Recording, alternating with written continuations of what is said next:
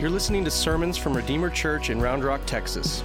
Redeemer is a gospel centered, missional family learning and living the way of Jesus in the suburbs of Austin. Amen. Well, welcome and good morning. Welcome to our Sunday gathering. My name is Josh. I'm one of the elders here at Redeemer.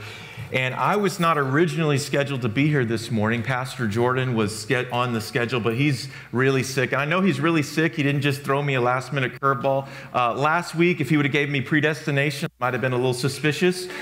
But he's not feeling well, so please be in prayer for him and, uh, and pray for his recovery. And I am excited to be here, excited to be able to share in this text. This text is so good, I know that he wouldn't miss this one. So if he wasn't feeling really bad. So pray for Jordan. Um, if you're a visitor with us, I just want to welcome you to our gathering. We really believe that although it looks really simple and unimpressive in what we do, that God meets us in the very simple means of his word being proclaimed, read, sung, preached, and taken in communion week after week. And so when we gather, this is a sacred time that we expect the Holy Spirit to work in and through the Word of God. And so we are glad that you're here, family, church family, those of you that are regulars, so glad that you're here as well. Um, we have been in a series in the book of, or in the chapter of Romans 8, and last week we looked at Romans 8, 28 through 30, where Paul reminds us of God's sovereign working of all things for our good, for the good of those who love him. And Pastor Jordan gave us this great analogy of a house of grace, showing us room after room of, of the things we've looked at in Romans chapter 8 of God's grace given to his people, forgiveness and mercy and healing and all these wonderful rooms. And then he talked about going up to the top story and looking down on all of it and kind of getting a bit of God's perspective over his sovereignty over it all. And certainly there are confusing questions that come with God's sovereignty and his predestination predestining, of his plan. And there's, there's things that we just don't get because we're human and God is God. But there is a wonderful assurance in that that we know what God started in us, he will bring to completion. That when he calls us to himself, he will also sanctify us, and one day he will glorify us, raise us to newness of life. It was a wonderful sermon. If you missed it, go back and give it a listen. And today we're continuing, we're actually closing out Romans chapter 8, and we're going to look at verses 31 through 39 as we just read. And in our text today, Paul is going to answer, he's going to ask and answer some really difficult questions. Questions that come up for those of us who attempt to follow Jesus in a world where sin and suffering are still present. And I think at the heart of those questions is really this God, do you love us? Do you love us? Because it feels like we face constant opposition. Do you love us even though we are sinful people and we have a past and there's things that we feel guilty and condemned about and we continue to struggle with? Do you love us? God, do you love us? Because if we're honest, it feels like sin and death are getting the final word right now. Suffering surrounds us. And so we're going to wrestle through these questions with Paul and get a resounding answer. You've already seen it in the text, but we'll get there. That nothing can separate us from God's love. Let's pray and then we'll jump into the text. Father, Son, and Holy Spirit. I thank you for the grace to come together around your word and the promise that you will meet us, that you will meet with us as we gather. Lord, each person comes in here bringing different worries and anxieties and hurts and fears. And maybe one of these couple questions we're going to wrestle with today, maybe they're wrestling that in, the, in their gut right now. And I pray, Holy Spirit, that this truth, this gospel song of your love to us in Christ would just be a ray of hope into their soul this morning.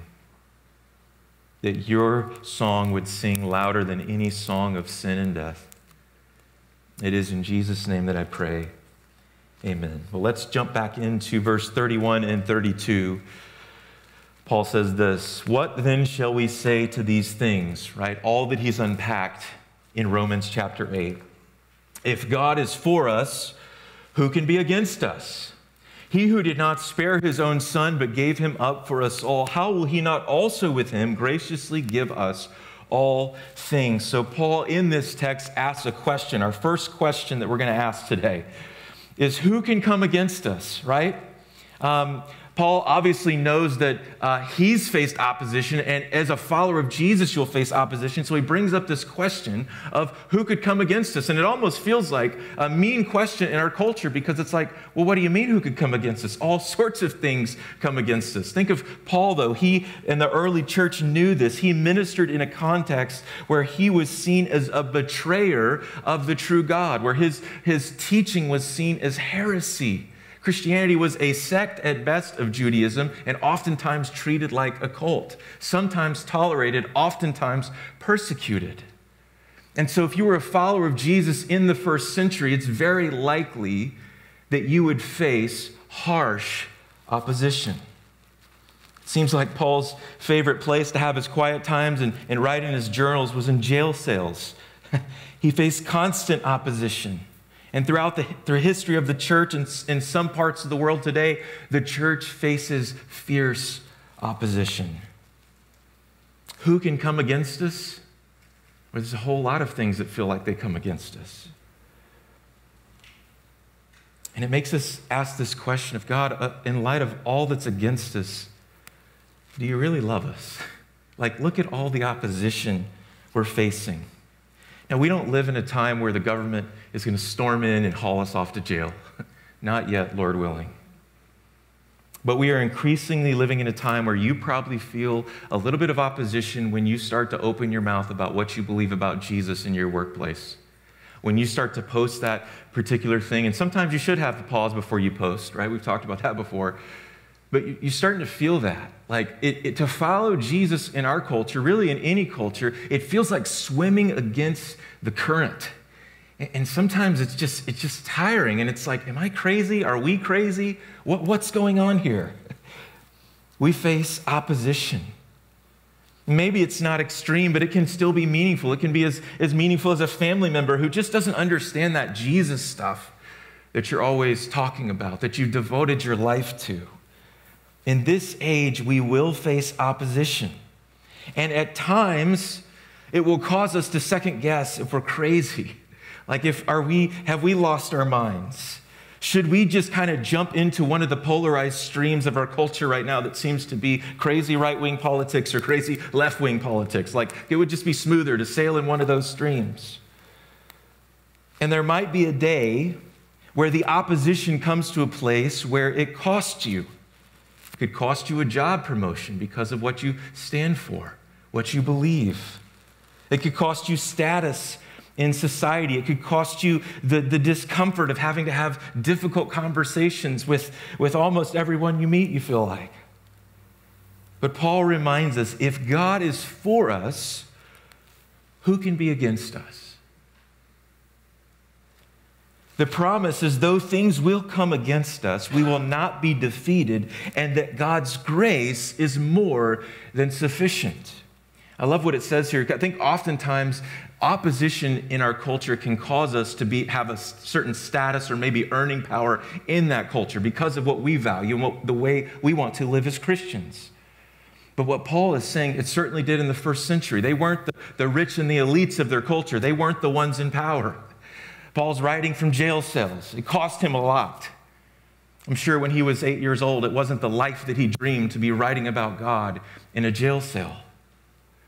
But what does he say here? What does Paul say here? What song does he sing to us? He says, If God has not withheld his son from you, will he not give us all things? Christian, you might feel like you're missing out on certain things sometimes.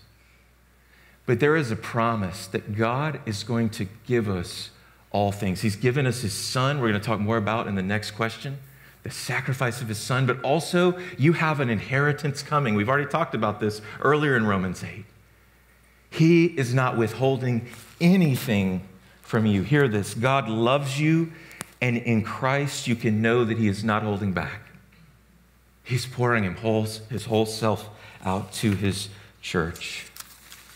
Let's keep reading verse 33 and 34. Who shall bring any charge against God's elect? It is God who justifies. Who is to condemn? Christ Jesus is the one who died, and more than that, who was raised, who is at the right hand of God, who is indeed interceding for us. This brings up a second question.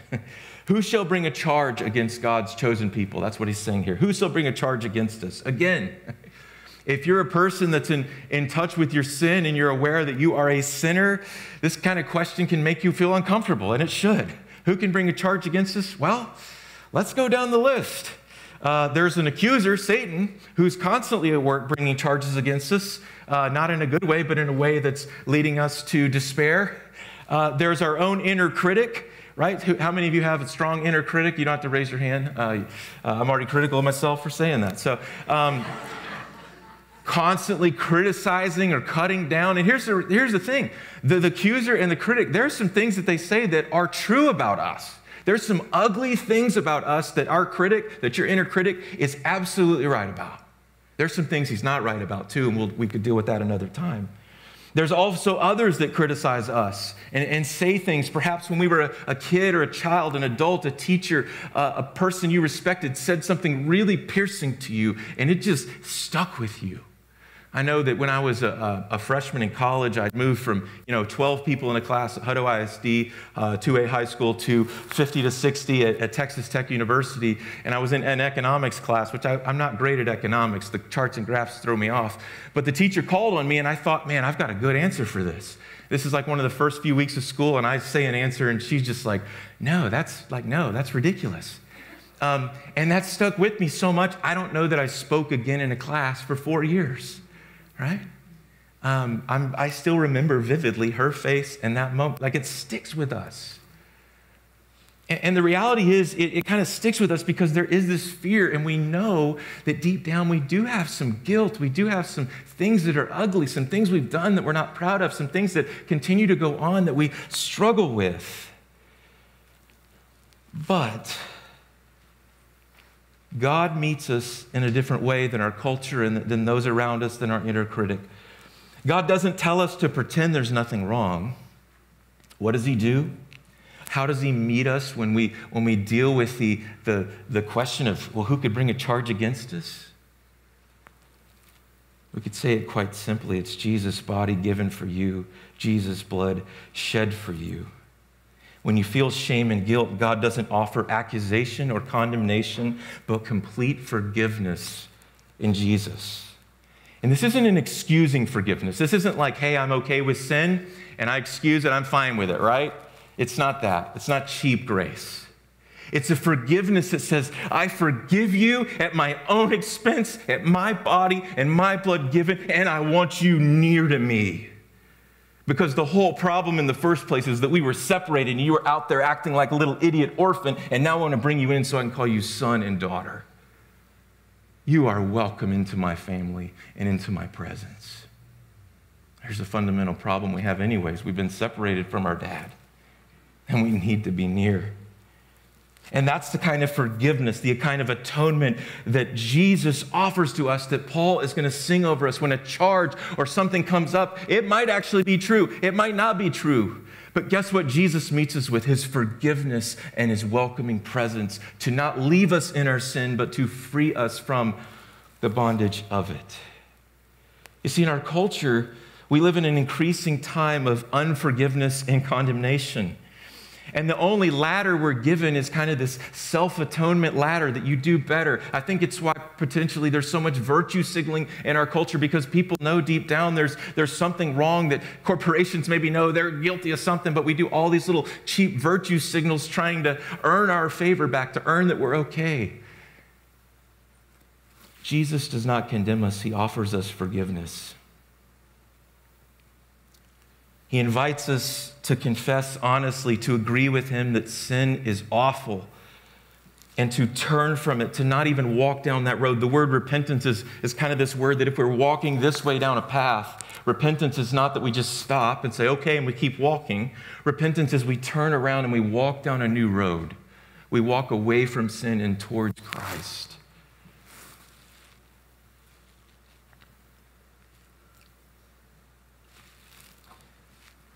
Imagine for a moment that you are uh, standing in the courtroom of God's judgment. This is not going to be a fun exercise. I almost skipped it, but I want to do it. Um, imagine that your life is going to be played from the moment you be, were born to the moment of your death in front of the whole courtroom to see. And that every thought and every evil intention of your heart is going to be laid at the table and laid open. In some ways, we, we believe this is going to happen in, in the judgment day, in the courtroom of, of God's uh, judgment. What is your answer for your life? What, what is your hope that God would declare to you to be good and welcomed into his space, into his dwelling? I think very simply for us, church family, it's Jesus' body and Jesus' blood given for us. It's Jesus for us. And that's good news. It's good news to know that He's taken the penalty and He's offered a welcome. So that when we stand before a holy God, we don't have to self atone and come up with all these reasons why, well, here's why I did this. We don't have to self justify. We can plead the blood of Jesus and be pardoned because of Him. God loves us and He gave His life for us, forgiving all our sin and welcoming us into His presence. Let's keep reading. Another question that comes up, verse 35 and 36. Who shall separate us from the love of Christ? Shall tribulation or distress or persecution or famine or nakedness or danger or sword? As it is written, For your sake we are being killed all the day long. We are regarded as sheep to be slaughtered. Let's pause here for a minute. Paul asks another question What can separate us from the love of Christ? God, do you love us when our world falls apart? I think this last question is kind of the buildup of all the other questions. It kind of sums them all up in kind of this almost, I hear it coming out in like this guttural way. If you've ever suffered in a deep moment where you don't even know what to say, we talked about this a few weeks ago. There's just this guttural moan of, God, do you love us? Because it seems like sin and death are so real. That seems to be the ultimate reality. In this evil age, people will oppose us. We will deal with our own sin and struggles, and we will suffer. And suffering seems to bring out one of the deepest questions of the soul God, have you forsaken us? Have you forsaken us? You know, sometimes I think we, we can get uncomfortable when we start asking those really difficult questions and we can kind of put on the smiley, hey, no, cheer up. It's all going to work out. It's going to be great. Romans 8 28 is a kind of a smiley verse, right? And yet, the Bible is brutally honest about the difficulty of this life. Sound like a smoke alarm over there. Hello, gotta go change the battery.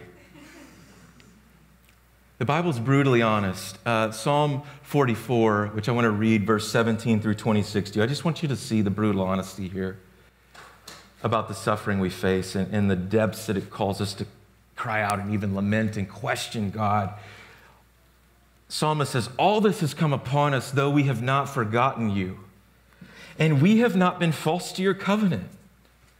Our heart has not turned back, our steps have not departed from your way, yet you have broken us in the place of jackals and covered us with the shadow of death. If we had forgotten the name of our God or spread out our hands to a foreign God, would God not discover this? For he knows the secrets of the heart. Yet for your sake we are killed all the day long, and we are regarded as sheep to be slaughtered. That's what he was quoting.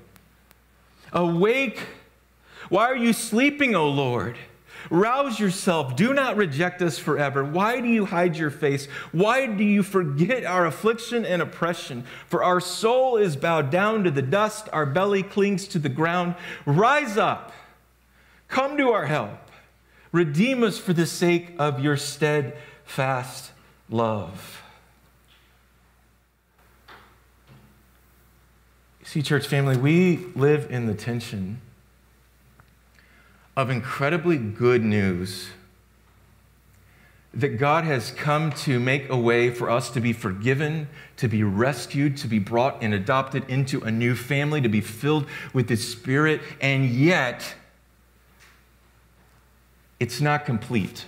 It's finished work, but it's not a completed work.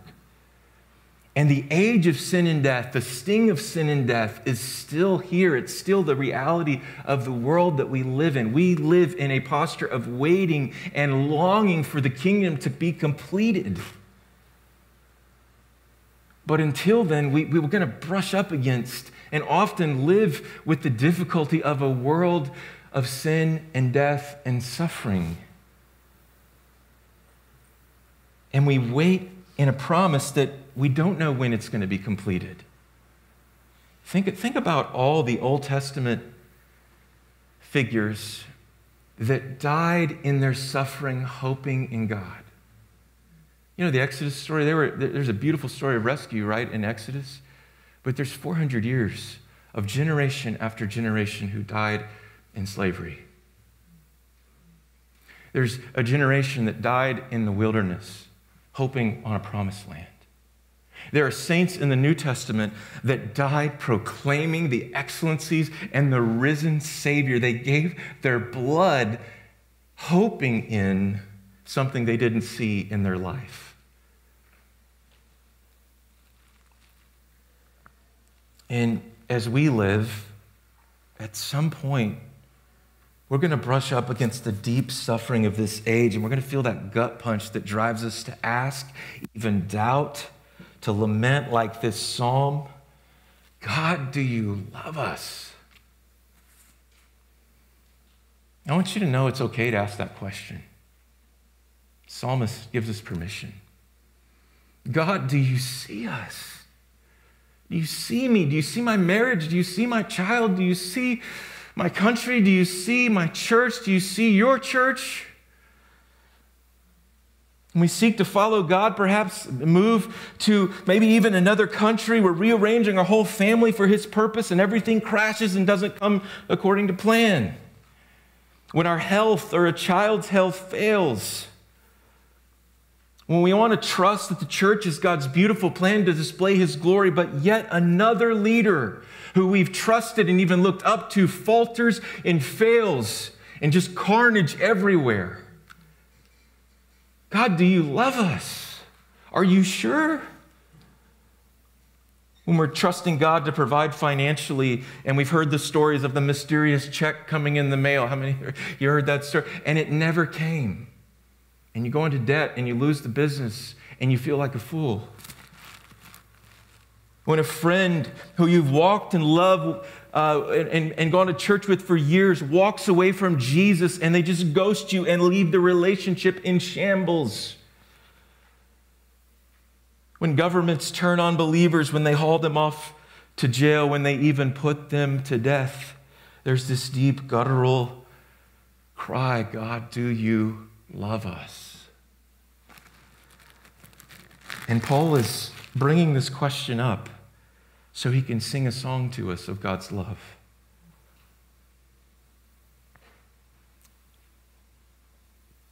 Look at verse 37 and 39.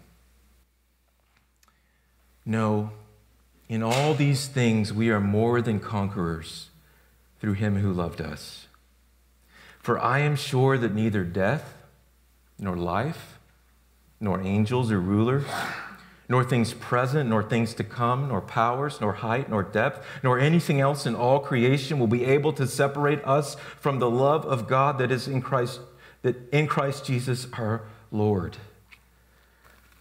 This word conquers here, sometimes I think of it as like, I think of like a warrior, a warrior uh, it, the Greek, it's really, it, it kind of translates to super conqueror. You could say super overcomer. It doesn't mean that, hey, this is someone who wins everything, that excels in everything, that follows that American trajectory of up and to the right on our growth chart. But it's someone who continually overcomes adversity. It doesn't mean we'll get every promotion, win every game. It means that we will come through it all because when God's love is attached and committed, It is powerful and it pulls us through even when we can't move a muscle, even when we are lifeless and dead. This was really the promise of Scripture that helped me when I was 14 years old to overcome some crippling anxiety. I was a hypochondriac. I'm not going to go into all that story. I always thought something was wrong, so I wasn't, you know, going to. I knew it was around the corner, going to die, whatever. Uh, and there's a there's a truth to that, right? There there could be, but it it was it was it was terrible for me living in that. But this reality that God's love is so attached to His people that even when it looks like We've lost, even when they've laid us six feet underground, and we can offer nothing. We have no voice to cry out. We have no actions to do. God's love will raise us up. There it is. Church family, do you hear this song?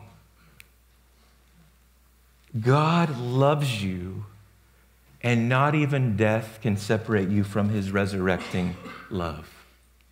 Not even death. Nothing. Nothing. Nothing can separate us from the love of God.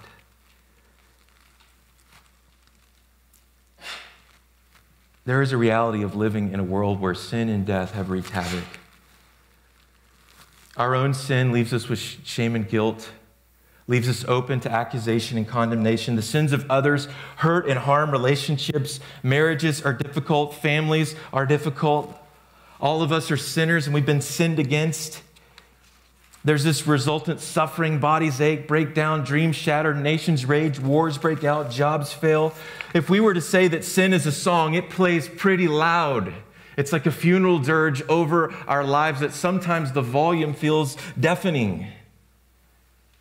And while this song can, can certainly, uh, certainly continues on, God has given us a song to sing while we wait and long for the completion of our redemption. Nothing can separate us from the love of God. Would you just hear this again slowly? I want you to close your eyes. Listen to this. For I am sure that neither death nor life nor angels, nor rulers, nor things present, nor things to come in the future, nor powers, no height, nor depth, nor, nor anything else in all of creation will be able to separate us from the love of God that is in Christ Jesus our Lord. You can open your eyes. This is the song that Paul was given that was passed on to him, this gospel good news. I'm only using song as a metaphor, by the way. There's no actual song if you're a literalist person. I'm not going to sing. But this is the song we've been given in church family.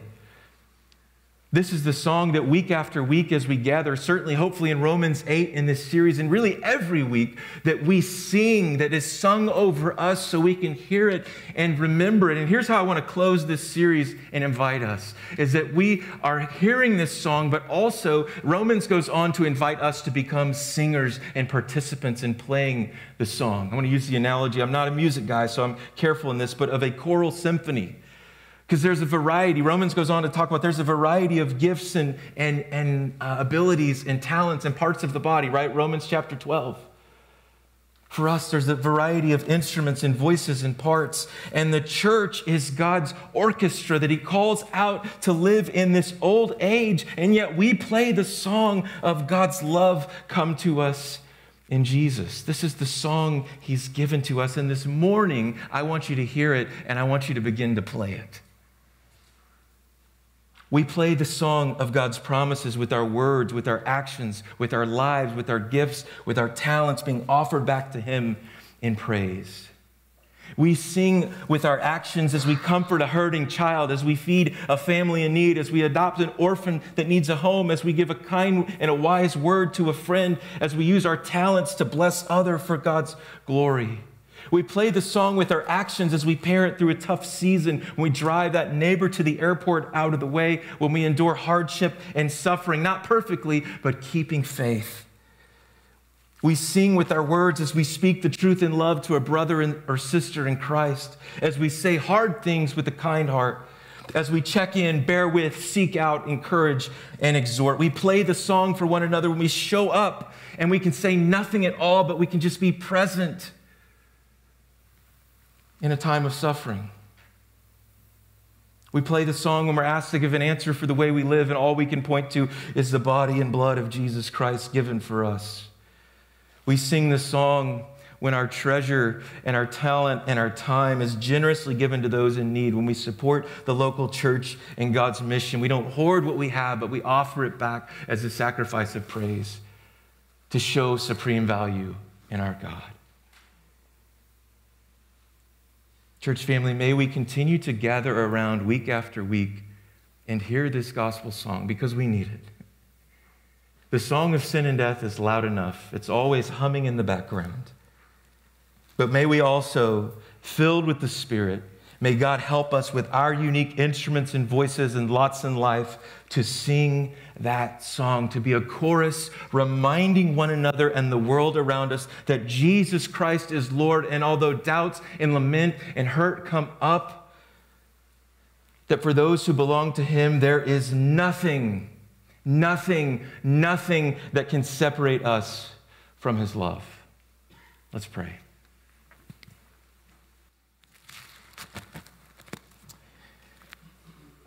Father, thank you that you are at the core a lover and you long to know us, so much so that you gave your Son to pay the penalty for our rebellion, and you offer that gift to us freely and invite us into your family. Lord, when we, when we doubt your love, when, when, when we lament the conditions of this world, would you, in your Holy Spirit, just pour out your love into our hearts? When we don't feel like singing, when we don't feel like uh, there is a song of hope, would you remind us through your body, the church, that you are Lord? and you're not just any sort of king, you're a king that loves his children. You've given us the gift of your spirit. You've given us the promises of your word to stand and hold on to. So while we wait and long for your kingdom, we trust what you say. It is in Jesus' name that I pray. Amen. Thanks for listening. If you are looking for info, find our website at redeemerrr.org or download the Redeemer Round Rock app from the Android or iOS App Store.